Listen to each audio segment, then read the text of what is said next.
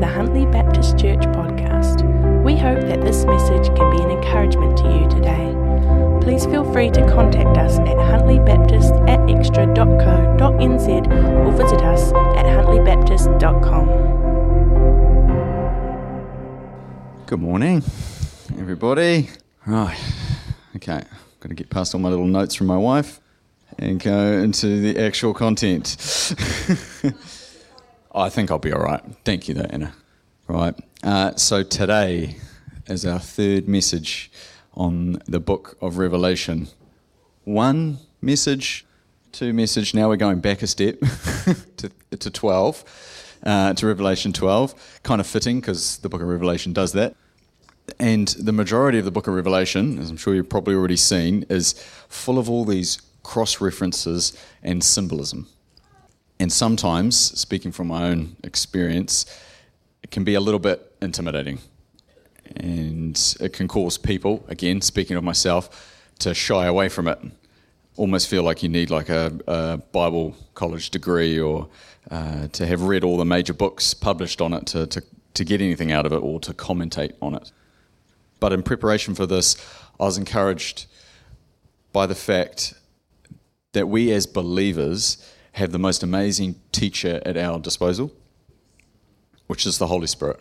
It's in John 14 26, for all you note takers, it references that the Holy Spirit actually teaches us. So that's the current plan for today to compare Scripture with Scripture and to ask the Holy Spirit to teach what He will. So I'm going to pray now and then we're going to get into it. Heavenly Father, thank you so much that you um, have given us your Holy Spirit to teach us, Lord God. And in such a book, a difficult book to understand and to interpret, we ask, especially today, Lord God, and for the remaining messages, that your Holy Spirit would be the one teaching and that uh, you wouldn't let us get in the way, Lord, uh, of that. So this we ask in Jesus' name. Amen. Awesome.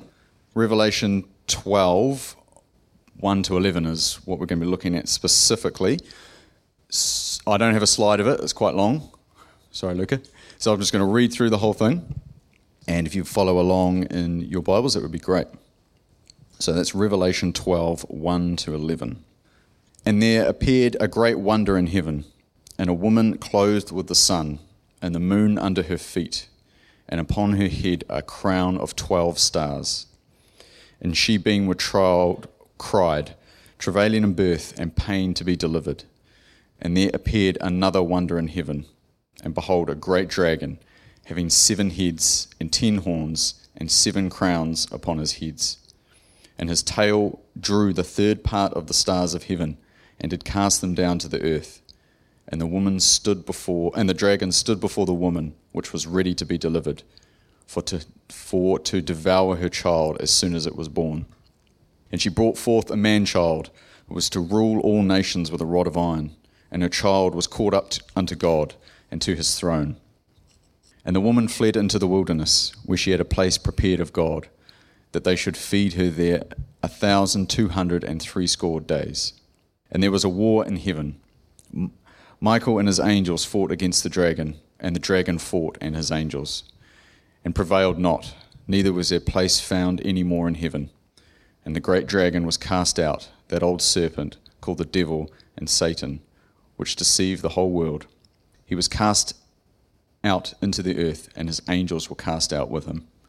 And I heard a loud voice saying in heaven, Now is come salvation, strength, and the kingdom of our God, and the power of his Christ. For the accuser of our brethren is cast down, which accuses them before our God day and night. And they overcame him by the blood of the Lamb and by the word of their testimony, and they loved not their lives unto the death. Right. yes. Wow. So, for some context, Revelation 12 is situated after this period of chronological events in Revelation. So, there's these events that are following in, in date order, especially talking about the tribulation, the opening of the seals. But Revelation 12 is almost like this bookmark in it. it it's it contains events that have happened in the past and events that are going to happen in the future. So it mainly centers around introducing several characters, one of which we're going to look into today. Now, you could spend months, we could spend months and months going through this chapter alone. Like, there's a verse on every sermon, a sermon on every verse. And I've got 30 minutes, 27 now probably. So, today we're just going to keep it simple, or try to at least, and focus on two particular verses or sections. So, first, a question is who could this woman be? Now, there are, as you can imagine, a few different opinions as to who this woman is. But before we ponder on who she is or what she represents directly, uh, let's work through the description of her. And I want to uh, highlight something quickly. In the beginning, it says, There appeared a great wonder in heaven. I know some versions say sign. Uh, sign and wonder, if you look in this Deuteronomy 13 is one example, a sign and a wonder is like the same thing. It's not like a, I wonder what I'm going to have for lunch kind of deal. It's it's a it's a sign. It's a miraculous wow. Uh, just to yeah start off with that. So so this woman and this whole process was a was a, a sign. Now what about the description clothed with the sun? So if you bring up a trusty Bible reference program like eSword and you put in the word sun, you get all kinds of different results. For example, you got Genesis 19:23. The sun was risen upon the earth when Lot entered into Zoar. Yes, it's got the word sun in it, but it's not really relevant. uh, it doesn't really shed too much light, pardon the pun, on our mysterious woman. So, what about a verse like Psalm 84:11? For the Lord God is a sun and a shield. The Lord will give grace and glory. No good thing will he withhold from them that walk uprightly. So then you get a verse like this now that's interesting because perhaps the reference to the sun, being clothed in the sun, could be a reference to God shielding this woman. Maybe protecting her, perhaps. What does the word, word shield bring up? So if you go to Psalm 5, verse 12, it says, For thou, Lord, wilt bless the righteous with favour, wilt thou encompass him as with a shield. Okay, so who the Lord favours, he shields or protects. Psalm 115, verse 9 says, O Israel, trust thou in the Lord. He is their help and their shield. So the psalmist again reminding Israel that the Lord is their shield. Okay, so let's park that one. It might be food for thought. We'll move on to the next thing that it talks about this woman is that the moon is under her feet. So, where else is this phrase used in Scripture? So, we go to Psalm 47 3. He shall subdue the people under us and the nations under our feet. So, this verse seems to be suggesting that to, to be under someone's feet is to be subdued or to be like overcome or brought under control. But do we have any other verses to back that up? Well, we do. Hebrews 2, verse 8 says, Thou hast put all things in subjection under his feet. It's talking about Jesus. For in he put for in that he put all in subjection under him. He left nothing that is not put under him. But now we see not yet the, the all things put under him. So again, that's highlighting that like subjection to be under someone's feet means control or domination or to rule over. So we definitely seem to be moving in the same direction here. Uh, to have something under your feet means to control it, to rule over it. Now it's interesting that that passage in Hebrews is quoting, in part, a well known passage from Psalm 8. So if we go to Psalm 8, 3 to 6, when I consider thy heavens, the work of thy fingers, the moon and the stars, which thou hast ordained or made, what is man that thou art mindful of him? And the Son of Man that thou visiteth him? For thou hast made him a little lower than the angels, and hast crowned him with glory and honour. Thou hast made him to have dominion control over, over the works of thy hands, and thou hast put all things under his feet. So, if we look back to, to, the woman in Revelation 12, I think we could reasonably assume that when it says the moon is under her feet, it means she's got control and dominion over it. And the psalm we read says that God has given man dominion over all the works of his hands. And it says in earlier that the works of his hands are the moon and the stars as well. Interesting to me at least. so when I read into that, I think, okay, I don't think this woman is representing a beast or a, um, or an angel or anything like that. I think this woman is part of mankind because that's the promises that mankind had. Okay, great. But that doesn't really complete the picture, and, and here's why. The three most common answers I've been given around who the woman is in Revelation 12 are as follows One, Mary, as in the mother of Jesus. We'll see why a bit later down the track, but in the meantime, she's favoured by God. Luke 1:30 says that. She's a part of mankind, obviously. So she kind of checks out with what we know so far.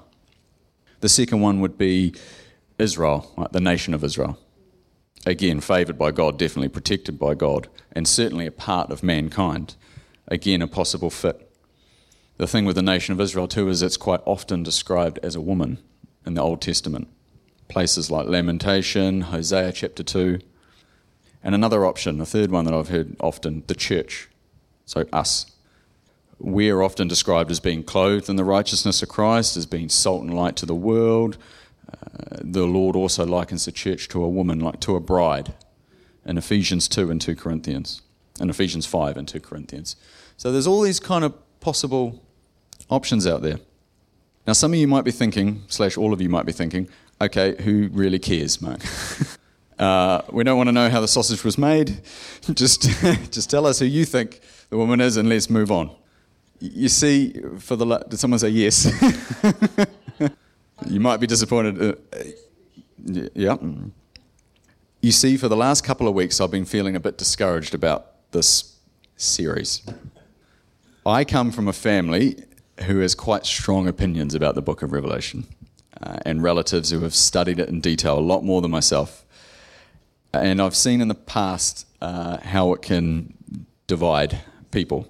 So I wasn't really that keen to see that happen here.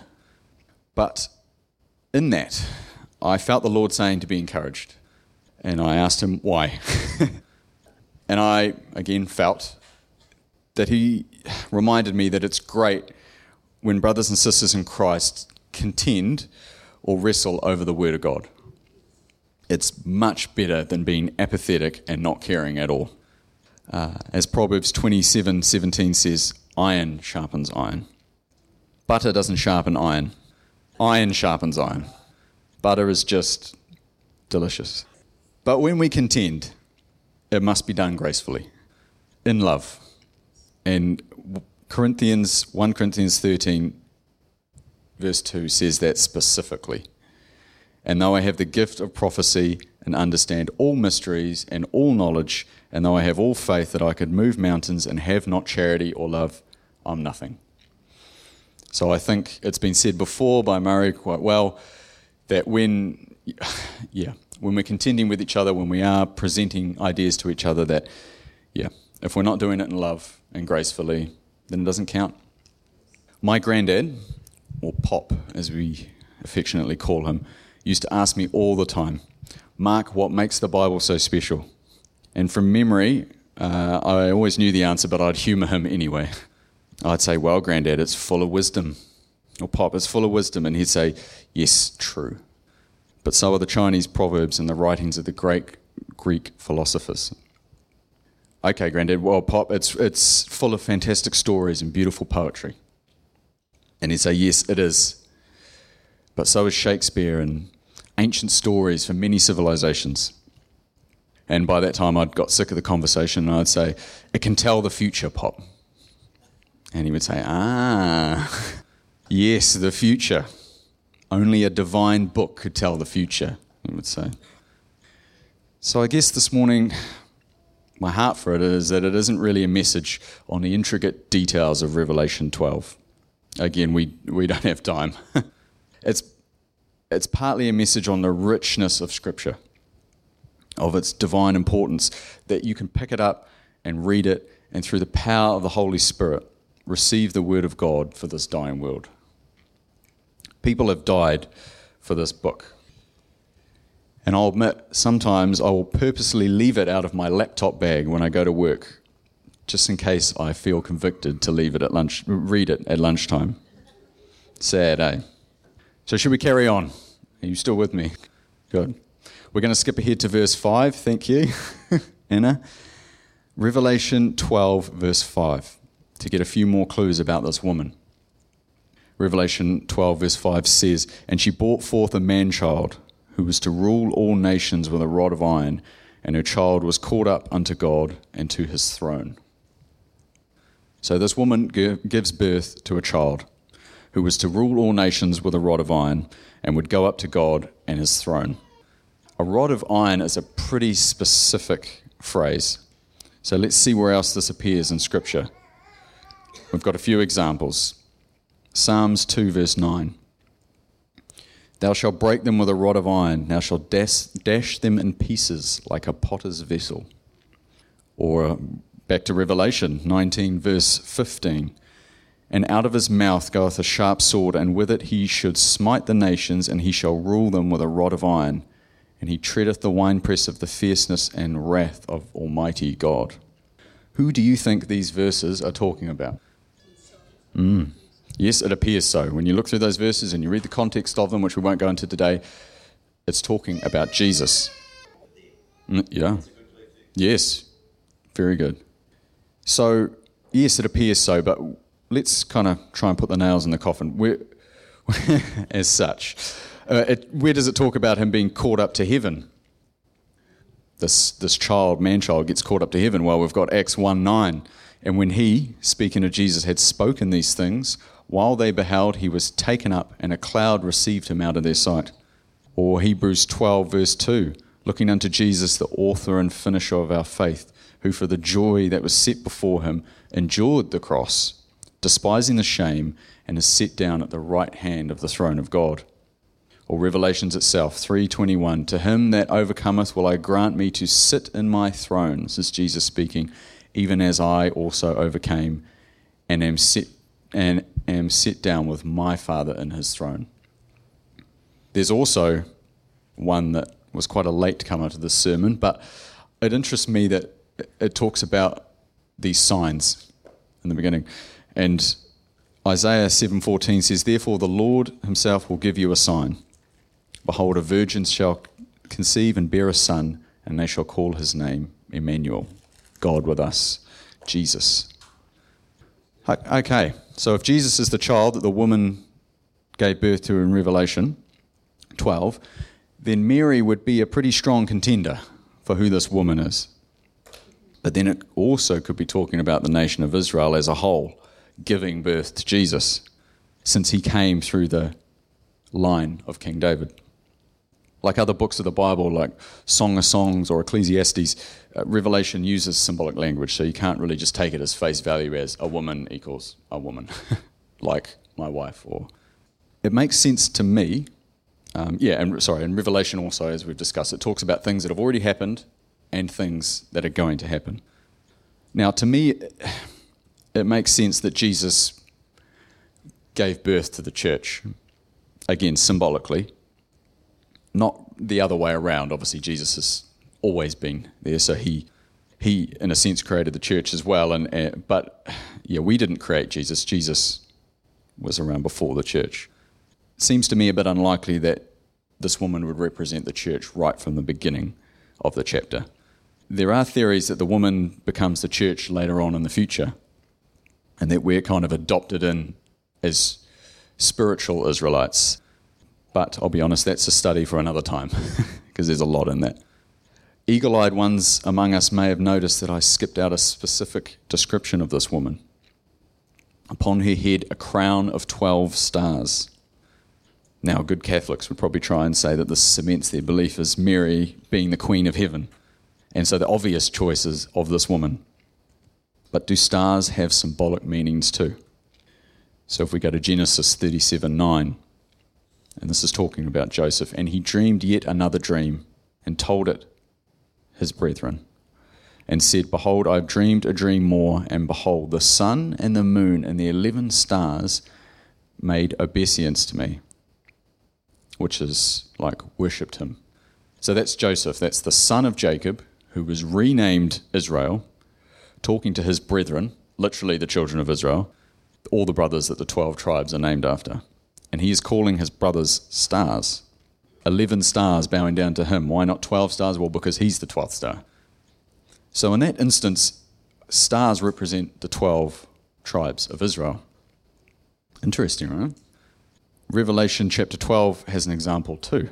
Verses 3 and 4 talk about a great dragon in heaven, who we're not going to go into too much detail today, but because it's described as a devil or Satan later on, dragging a third of the stars out of heaven and casting them down to the earth. Later, Satan's described as being, down, being cast down to the earth, again, with his angels. So, in that instance, stars appear to reference angels. And then this occurs again in Revelation 1:20. Jesus says the seven stars are the seven angels of the seven churches. So, if in some places we've got stars representing angels, and then we've got stars representing the 12 tribes of Israel, is there a verse that kind of references both? I'll let you decide with Revelation 21, verse 12. And had a great wall, uh, had a wall, great and high, and had 12 gates, and at the 12 gates, 12 angels. And the names written thereon of these 12 gates are the names of the 12 tribes of the children of Israel. Hmm. The walls of the city mentioned as New Jerusalem are coming out of the heaven to God, and the 12 angels standing by the 12 tribes of Israel. I don't know. To me, that's quite interesting. what do you make of that? In preparation for this, um, as I'm sure all who speak here seek to do, is, is to hear the message that the Lord wants to pass on, to try and bring nothing from what I've got to say, because what I've got to say, yeah, isn't relevant. At first, I stressed out about the content of this chapter, or what I should focus on, um, how could I possibly be able to seek to explain a chapter that people have been debating for thousands of years? Um, but in all honesty, I, I, don't really feel like I have to. What I feel a, peace about was demonstrating, and I, I, pray that I've done that in some regard, is, as to how much a treasure trove the Bible is, and how interesting and rewarding it is to search through it and like just let it speak for itself. Acts 17:11 speaks about these noble believers in uh, Thessalonica that they received the word with all readiness of mind um, and they searched the scriptures daily to find out whether the things Paul was saying or not were true. It's like they didn't take them at face value, and I don't expect you to take anything I say at face value either. My, my heart, my prayer would be that you go out and study for yourself. So I'm not going to say who I think the woman is. Again, like I said, I would hope that it's inspired you to do some of your own treasure hunting. And maybe I'm completely off base with the examples that I've given. I challenge you to challenge me. In fact, I welcome it. But remember, in love, or it doesn't count. now, before we wrap up, I, I, feel I have to finish with thoughts on verse 11. Uh, Revelation 12 11. And they overcame him, talking about Satan the devil, by the blood of the Lamb, Jesus, and by the word of their testimony, and they loved not their lives unto the death. So, this is, is one of my favorite verses in the whole Bible. The fact that our testimonies are put in the same sentence as the salvation bringing blood of Christ Jesus just blows me away every time. But what is it about our testimonies that make them so powerful, that make them this tool that can be used alongside the blood of Jesus? Here's a thought. A couple of weeks back, uh, we talked about when Satan tempted Eve in the Garden of Eden and what Satan was essentially saying to Eve. It's Genesis 3 1. He says, Yea, hath God said. So if you remember, the point brought out was that he was trying to cause Eve to doubt God's word and to doubt God's character, which means to doubt God's goodness. Because God's goodness is part of God's character. In Genesis 3 4 and 5, he says, Yeah, you shall surely not die you shall not surely die. For God does know that in the day ye eat thereof, that your eyes shall be opened, and ye shall be as gods, knowing good and evil. So, in, in essence, I believe Satan was accusing God. He was accusing God of holding out on Adam and Eve. He was saying that God was keeping something good from them, something that they needed. In Revelation 12:10, Satan's called the accuser of our brethren. And is Satan's own story not similar to this? Isaiah 14, 13 and 14 describes how Lucifer, which is Satan's name before, he wanted to be above the stars. Now, when I read that, above the stars, I think, hmm, if stars represent angels, he wanted to be above his station. and be like the Most High, it says. Be like God. He didn't want to be another angel, he wanted to be above. He wanted to be like God. He was proud, he was ungrateful, and he didn't believe that the place that where God had him was the perfect and best possible place for him to be. He wanted more. So, what's this got to do with our testimony? When we share our testimony, what are we essentially doing? Testifying, giving evidence of what? Of the goodness of God. So maybe we're telling someone about Jesus and what he's done in our life. The goodness of God to send Jesus in the first place is on display. We're giving evidence of that. We are the evidence of that. Maybe we're telling someone about the answer to prayer that we've recently had. Again, the goodness of God is on display, that He would care enough about us and what we're going through to intervene and grant our request for help. Now, God is God and God is good, regardless of whether we say He is or not. But when it comes, but when it talks about our testimony being a part of what ultimately overcomes Satan, maybe, and this is a thought, maybe it's because when we share our testimony, we're actually giving evidence against Satan's accusations. When Satan or the world he controls said that God doesn't care about us, we stand up and testify that God answers the prayers of those who call on him. When Satan says that God doesn't have our best interest at heart and that we should try the devil's way, we stand up and testify that the only good in our life comes from God, that we tried our own way and that it only leads to death, that God is our fulfillment and our portion, that He sent His precious Son Jesus to die on the cross just to save us from our horrible choices, from deciding to go our own way. So when we share our testimonies, we glorify God, which is the main thing. But we also do something else. We call out Satan for what he is, which is a liar. Now, my pop was a hard man, and I got permission to share his testimony a little bit. As a teenager, he stole whatever he could get his hands on, including the specially modified car of a handicapped woman. He also chased women like it was going out of fashion, and he swore like a sailor. So he was shipped off by his family to become one. They thought he's either going to be in the Navy or be in prison, so let's try the Navy first. So, after attempting to kill a Japanese taxi driver for his money, he was sent to prison. So, he got both medicine. And there he gave his life to Jesus and was baptized in that very prison. Now, he's been asked to share his testimony on many different occasions, and he usually did. And I've got no doubt that many people have been saved as a result of the Holy Spirit working through his story. But testimonies aren't always said out loud, eh? My pop used to tell me that he had a challenge in his testimony when he first got released from prison and went back to the mess hall in the Navy, full of savers. I think he said hundreds, so I can't quite remember. And as he sat in front of his food, he felt this challenge. What are you going to do? He could see a lot of eyes on him. And so he bowed his head and gave thanks for his food. And he could hear people whispering and nudging each other, saying, Is that Randy Pierce? That's how much he loved chasing women. His nickname was Randy. Is that Randy Pierce? What's he doing praying? My pot was a new creature.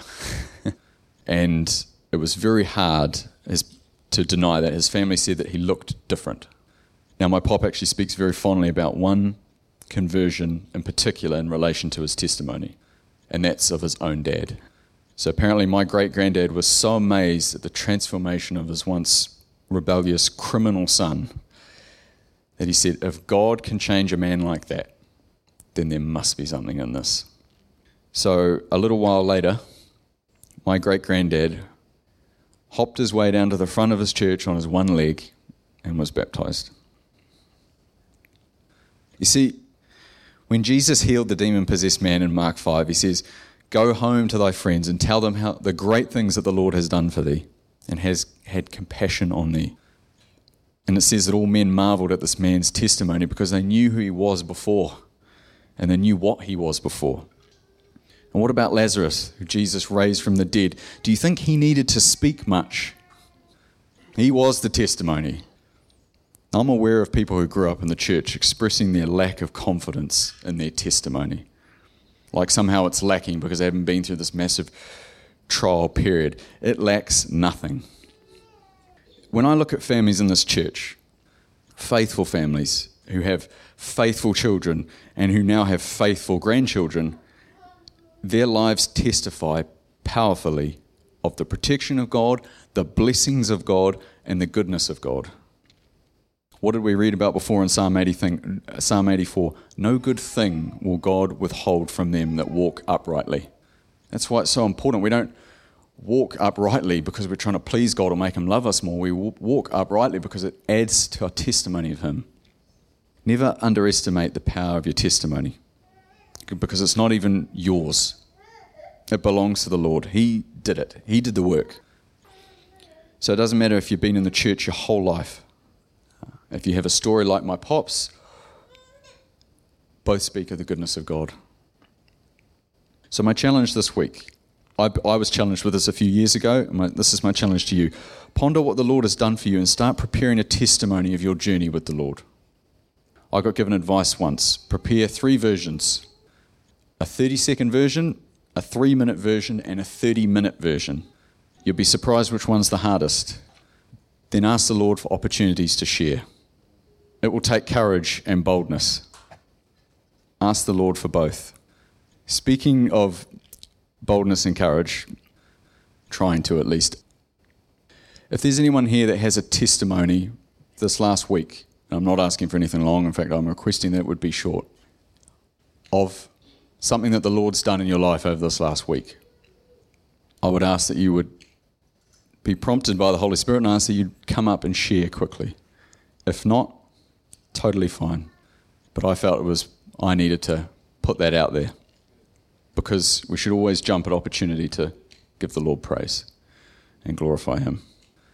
So, I'm going to read Revelation 12:11 and then like I said if anybody wants to come up otherwise we'll get into prayer. Revelation 12:11 and they overcame him by the blood of the lamb and by the word of their testimony and they love not their lives unto the death. Morning. Um, so yesterday I went to a funeral. So this isn't particularly about me, but what I observed. So I went to a funeral um, in Waihi Baptist, and this man, his funeral was packed, and he loved Jesus from the day he was. I think he must have been five. He was 83 when he died. His testimony was so powerful all his life, he represented Jesus to everybody. He ran youth groups. Um, he was a uh, he sold houses, and so he he shared Jesus with the people that he sold houses with. He just took every opportunity to share his testimony with everybody he met, and it was such a powerful testimony. And I I just thought, you know, I just want that to be said of my life when I die. But it kind of broke my heart when I looked at the congregation and, you know, we were singing these powerful hymns. Very few people knew the words. And I just think it's just so sad, our society today. But I just took such heart that all of those people heard the gospel in such a powerful way yesterday. Amen. Thank you for that. Let's pray. Heavenly Father, thank you so much that you have blessed us with a testimony of freedom through your precious Son, Jesus. Thank you that you give us your Holy Spirit to guide us and to teach us. And as we go out this week, I ask that you would bring to life, Lord God, the testimonies that are in this congregation, that they would be used for you, for your glory, Lord God, and for the expansion of your kingdom that we may contribute, Lord God, alongside the blood of the Lamb and be overcomers with you. This we ask in Jesus' name. Amen.